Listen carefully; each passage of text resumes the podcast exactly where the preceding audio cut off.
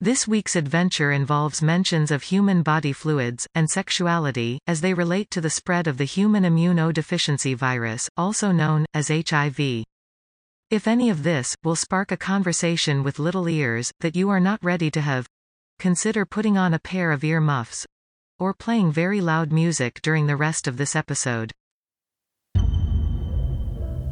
We're pregnant. Bro, do you even live? I can't eat another One bite. is usually bigger than the other. That tastes This awful. won't hurt a Wait, bit. why is it leaking? Did you Whoa, hear that? What's that was smell? not I there think I'll have a second Really? opinion. Totally I'm my natural fastest hair girl color. in That's my supposed to look like that? Don't worry, child, that that was was solid deadly. I'm Terrell. And I'm Iris. Welcome to Health Science for the Rest of Us, a podcast where we take a super practical look at the body, its shenanigans, and the world of fascinating ways we try and keep it healthy. This definitely won't replace a trip to your doctor's office, but it may help you make heads or tails of how to live in your body better. More important than that, this podcast will help you look like a total badass at your next Facebook debate. You did it again. We can edit that later. Let's, Let's do, do this. this.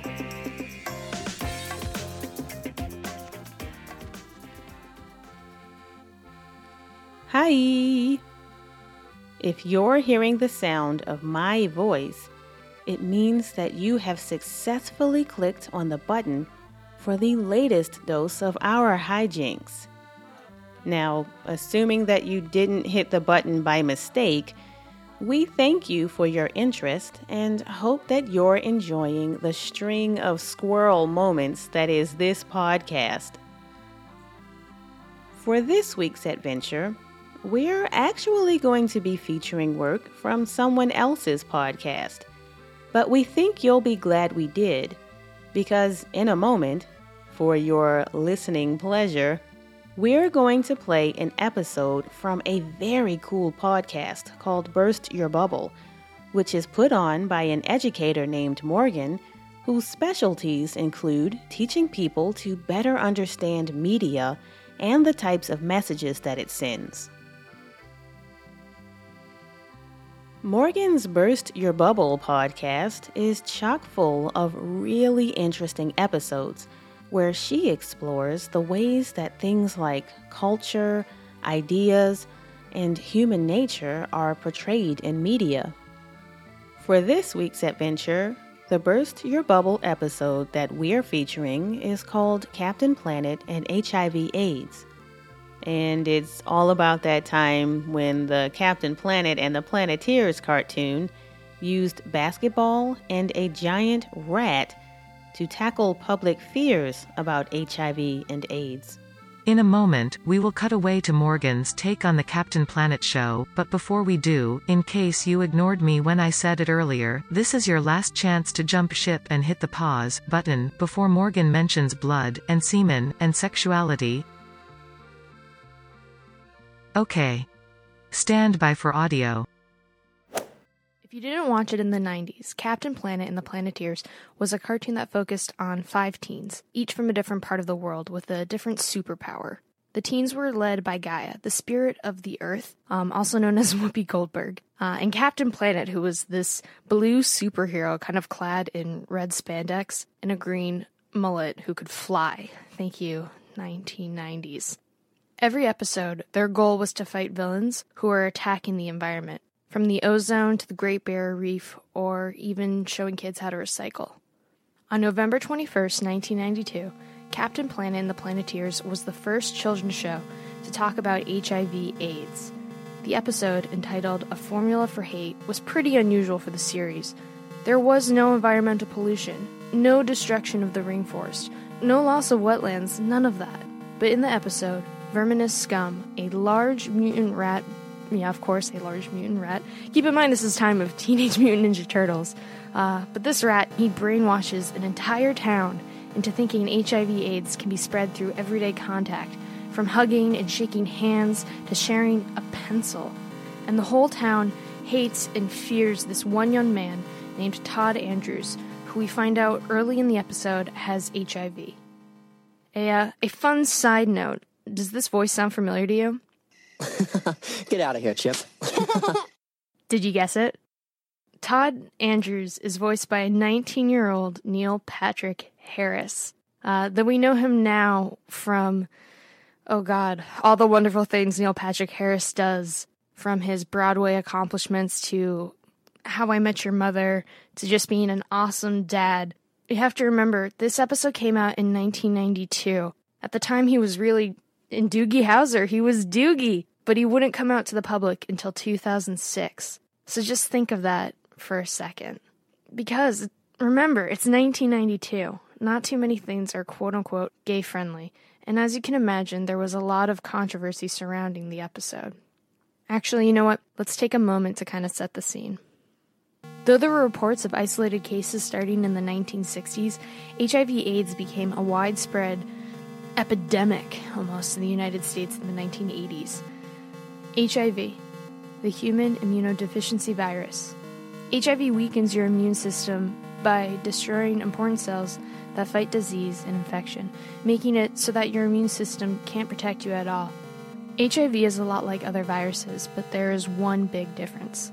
While over time your immune system can clear most viruses out of your body, it can't with HIV. So once you have HIV, you have it for life. There's treatment, but there's no cure. While a lot of people talk about HIV when they talk about AIDS, these two diseases are not the same. Not everyone who has HIV will have AIDS, though an HIV infection can lead to AIDS. The terms HIV and AIDS can be confusing because both terms refer to the same disease, but HIV refers to the virus itself, and AIDS refers to the late stage of HIV infection when an HIV infected person's immune system is severely damaged and has difficulty fighting disease and certain cancers. Other uh, fun facts about HIV AIDS. Did you uh, know that it was originally nicknamed as gay cancer? Yep. Mm-hmm. People thought it was an illness that would only affect the gay community, so much so that its original name wasn't HIV AIDS, but GRID, or gay related immune deficiency. At the time, people really didn't know or understand how HIV AIDS could be spread, so now we know it has to be through a bodily fluid like um, blood or semen or breast milk, but at first people thought you could get it through someone's saliva, um, for example, which is totally not the case. Don't touch him, you could be next. So, going back to Captain Planet and the Planeteers and that mutant rat Skumm, well, Skumm convinces an entire town that HIV AIDS could be spread just by being in contact with someone. We're talking if they give you a high five or a hug, drink from the same water fountain as you, or eat lunch in the same room. For the record, HIV AIDS can be transmitted through sexual contact, sharing dirty needles, pregnancy, childbirth, and breastfeeding, uh, blood transfusions, and organ transplants. So, not exactly those daily high fives. And no, HIV is not spread by air, water, insects like mosquitoes or ticks, tears or sweat, or casual contact like shaking hands or hugging or drinking glasses. And no matter how crazy some of this sounds, Captain Planet and the Planeteers touches on some examples that would not have been that far off from American society. Like people actually thought this. At one point in the episode, a mother says she won't let her son play in the game. Not if Todd Andrews plays. And it is important to remember that during the 1980s and early 1990s, Think of the Children was a large part of conservative discussion that framed a lot of the public discourse about HIV AIDS. I cannot believe this. Listen, the disease is here. Protect your children. Get rid of AIDS in your town. It's also interesting to look at Todd Andrews as a character, a high school basketball star. If you know basketball, then you've probably heard of Magic Johnson. He played point guard for the Los Angeles Lakers for 13 seasons. And Magic Johnson has a ton of accolades. He was selected first overall in the 1979 NBA draft. He helped the Lakers win an NBA championship and won the Most Valuable Player award in his rookie season. And he played with the Lakers during four more NBA championships during the 1980s. He has received three NBA Most Valuable Player awards. He has been in the NBA Finals nine times. He played in 12 All Star games. He led in the league in regular season assists four times.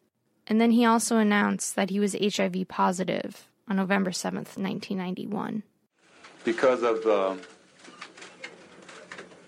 the HIV virus that I have attained, uh, I will have to retire from the Lakers uh, today. Um, I just want to make clear, first of all, that I do not have the AIDS disease, because I know a lot of you are cons- want to know that, but the HIV virus. This ties even more so with the issue that the town in this cartoon and society at large didn't understand how HIV AIDS could be spread. Instead, misinformation led people to believe that they could get HIV AIDS through simple, everyday contact. And let's remember, folks, basketball, yeah, that's considered a contact sport. Fans still voted Johnson in as a starter for the 1992 NBA All Star game, uh, though his former teammates and other players had some concerns. What finally ended his career was not HIV or AIDS, it was other people's fear of the disease. Controversies off the court that led to Magic's retirement apparently centered around a growing fear among NBA players that they may be able to catch the HIV virus through physical contact with Magic, even though the risk is decidedly very small. If I get in a collision with a guy, it don't have to be Magic. It can be Joe Smoke. But the fact of the matter is, if you got the AIDS virus, it'd be hard for me to play as hard as I'm capable of playing. And if people can't respect my decision, that's tough. It's unfortunate that Earvin has basically been drummed out of the league because they were afraid of him. And I think the situation that's been created now is that if another player tests positive for HIV, they're certainly not going to come forward. But in the end, Magic did play, and he led the NBA West to a 153 to 113 point win and was crowned All Star Most Valuable Player after making 25 points, 9 assists, and 5 rebounds. Johnson also went on to become a member of the 1992 United States men's Olympic basketball team, aka the Dream Team, you know, Larry Bird, Michael Jordan, and they won the Olympic gold medal in 1992. Clearly, Magic Johnson was an amazing basketball player, but even he had to put up with a lot of issues surrounding his HIV positive status. That was the whole point of making an HIV AIDS episode for Captain Planet and the Planeteers. Though some people may see it as a simple cartoon, a formula for hate could lead to a larger conversation about what HIV AIDS was, how you can get it, and most importantly, how you couldn't get it. The subject matter was very real for many people at the time. According to AIDS.gov, in 1992, AIDS became the number one cause of death for American men ages 25 to 44. And in 1994, AIDS became the leading cause of death for all Americans aged 25 to 44. By the end of 1995, 500,000 cases of AIDS were reported in the United States, and it wasn't until 1996 that the number of new AIDS cases diagnosed in the U.S. declined for the first time since the beginning of the epidemic. And in 1996, AIDS was also no longer the leading cause of death for all Americans aged 25 to 44. And while the episode never explains how Todd got HIV, his doctor does explain it could have been from unprotected sex, drugs with needles, or a blood transfusion he had last year. HIV AIDS and its connection with blood transfusions is very clear at the time. Um, now, remember, before I give you these dates, remember the episode came out in 1992. In 1987, two brothers with hemophilia, a rare blood disorder where your blood doesn't clot normally, they were infected with HIV during a blood transfusion. Later, their house was torched by people who did not want the brothers at a public school. They didn't want them in class, they didn't want them near their kids, or they were teachers and didn't want them. The brothers were 8 and 10. And unfortunately, this isn't the only example. On December 17, 1984, Ryan White was also diagnosed with HIV.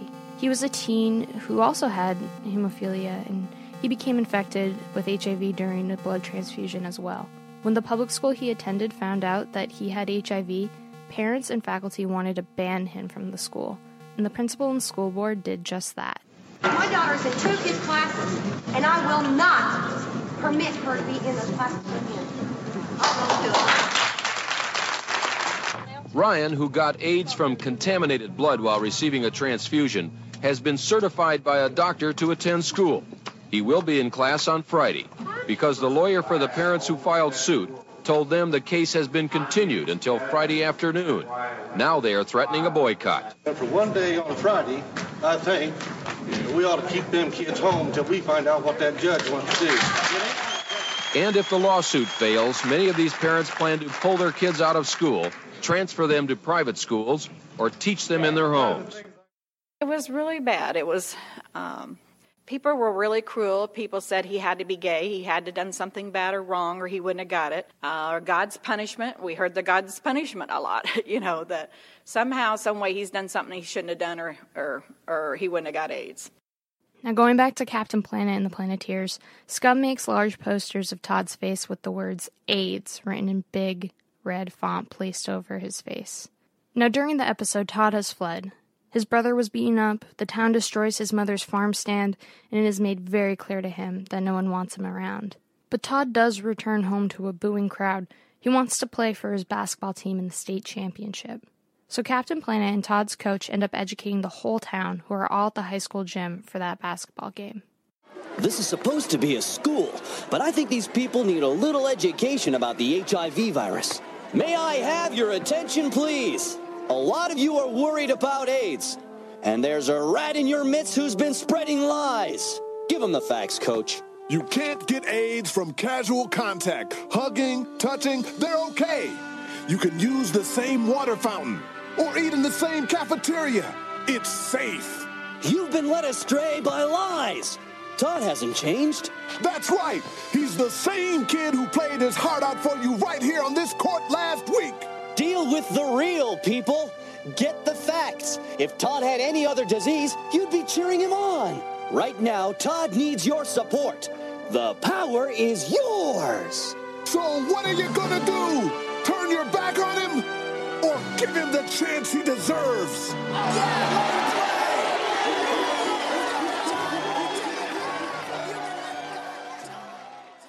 Much like fictional character Todd, Ryan White had to find help from people who were willing to talk and be educated about HIV/AIDS. His mother says that Then we moved to Cicero, Indiana, and there the community welcomed us. And it was all because of a young girl named Jill Stewart who uh, was president of the student body, who decided to bring in the medical experts and talk to the kids. And the kids went home then and educated their parents. Even today, AIDS.gov states that more than 1.2 million people in the United States are living with HIV. So remember what you learned today. AIDS is a terrible epidemic plaguing our world, but two things make it even worse ignorance and fear. You cannot catch AIDS from hugging, or playing, or eating in the same cafeteria with someone. Learn the facts about AIDS. Talk to your parents, your school nurse, counselor, or your teacher. So protect yourself and others with knowledge. Remember, the power is yours. No, the power is mine. Haggle ha ha ha ha ha ha haggle ha ha ha ha ha. What are you doing over there? Nothing. I'm all right. Leave that in. So there you have it. It turns out that in the Captain Planet universe, an entire town of otherwise smart and caring people can be driven to mass panic by a giant mutant rat, and then made to see reason at a basketball game by a flying superhero with silver skin and green hair. This may sound completely over the top, especially if you have never seen the original TV show. But it's worth noting that, like Morgan said, the town's reaction to HIV in this 1990s cartoon was not that far from that decade's reality. And in many ways, the town's reaction in that 90s cartoon isn't that far from this decade's reality either, especially the parts about how the townspeople used poor judgment and turned on their own fellow human beings once the fear of getting sick and dying had gotten the best of them. The most glaring recent example of this happening in real life was in 2014 when an Ebola outbreak took hold in certain parts of Africa and a handful of the Americans directly connected to the outbreak became ill. Soon after this happened, public schools in some American cities actually decided to close their doors because they thought that students were at risk of getting the infection. Protesters with similar fears began gathering at the White House to demand travel bans, and politicians tried to start talks to close America's southern border because they were afraid travelers from Africa might use it to enter the country and spread the disease. There were even reports of people stocking up on plastic infection control suits and of hospital service workers refusing to do their jobs because they were afraid they'd be infected. None of this was actually necessary, but people were scared and misinformed. So much so that Americans who were polled at the time revealed that they believed all sorts of misinformation about the disease, like the idea that Ebola could be spread through sneezes. It can't. Or the idea that a person infected with Ebola could spread the illness before showing any obvious symptoms. They can't. Or that Americans had good reason to think that they were at risk of getting an Ebola infection at all. They didn't. In recent history, several other less extreme examples of health panic have taken place too. But the most pressing one we're facing in our community today probably involves the current trend of some parents deciding not to vaccinate their children because they're afraid that vaccines cause children to develop autism. They don't. Since ye olden times, we've managed to graduate from things like blaming bad air for tuberculosis, or blaming the poor for cholera, or blaming people who are gay for HIV and AIDS. But we're still not above reacting like the people from that Captain Planet town when faced with scary illnesses that we don't understand. The good news is, when it comes to using better judgment about our health and about how we care for the people around us, we really do have the power. I also have the power.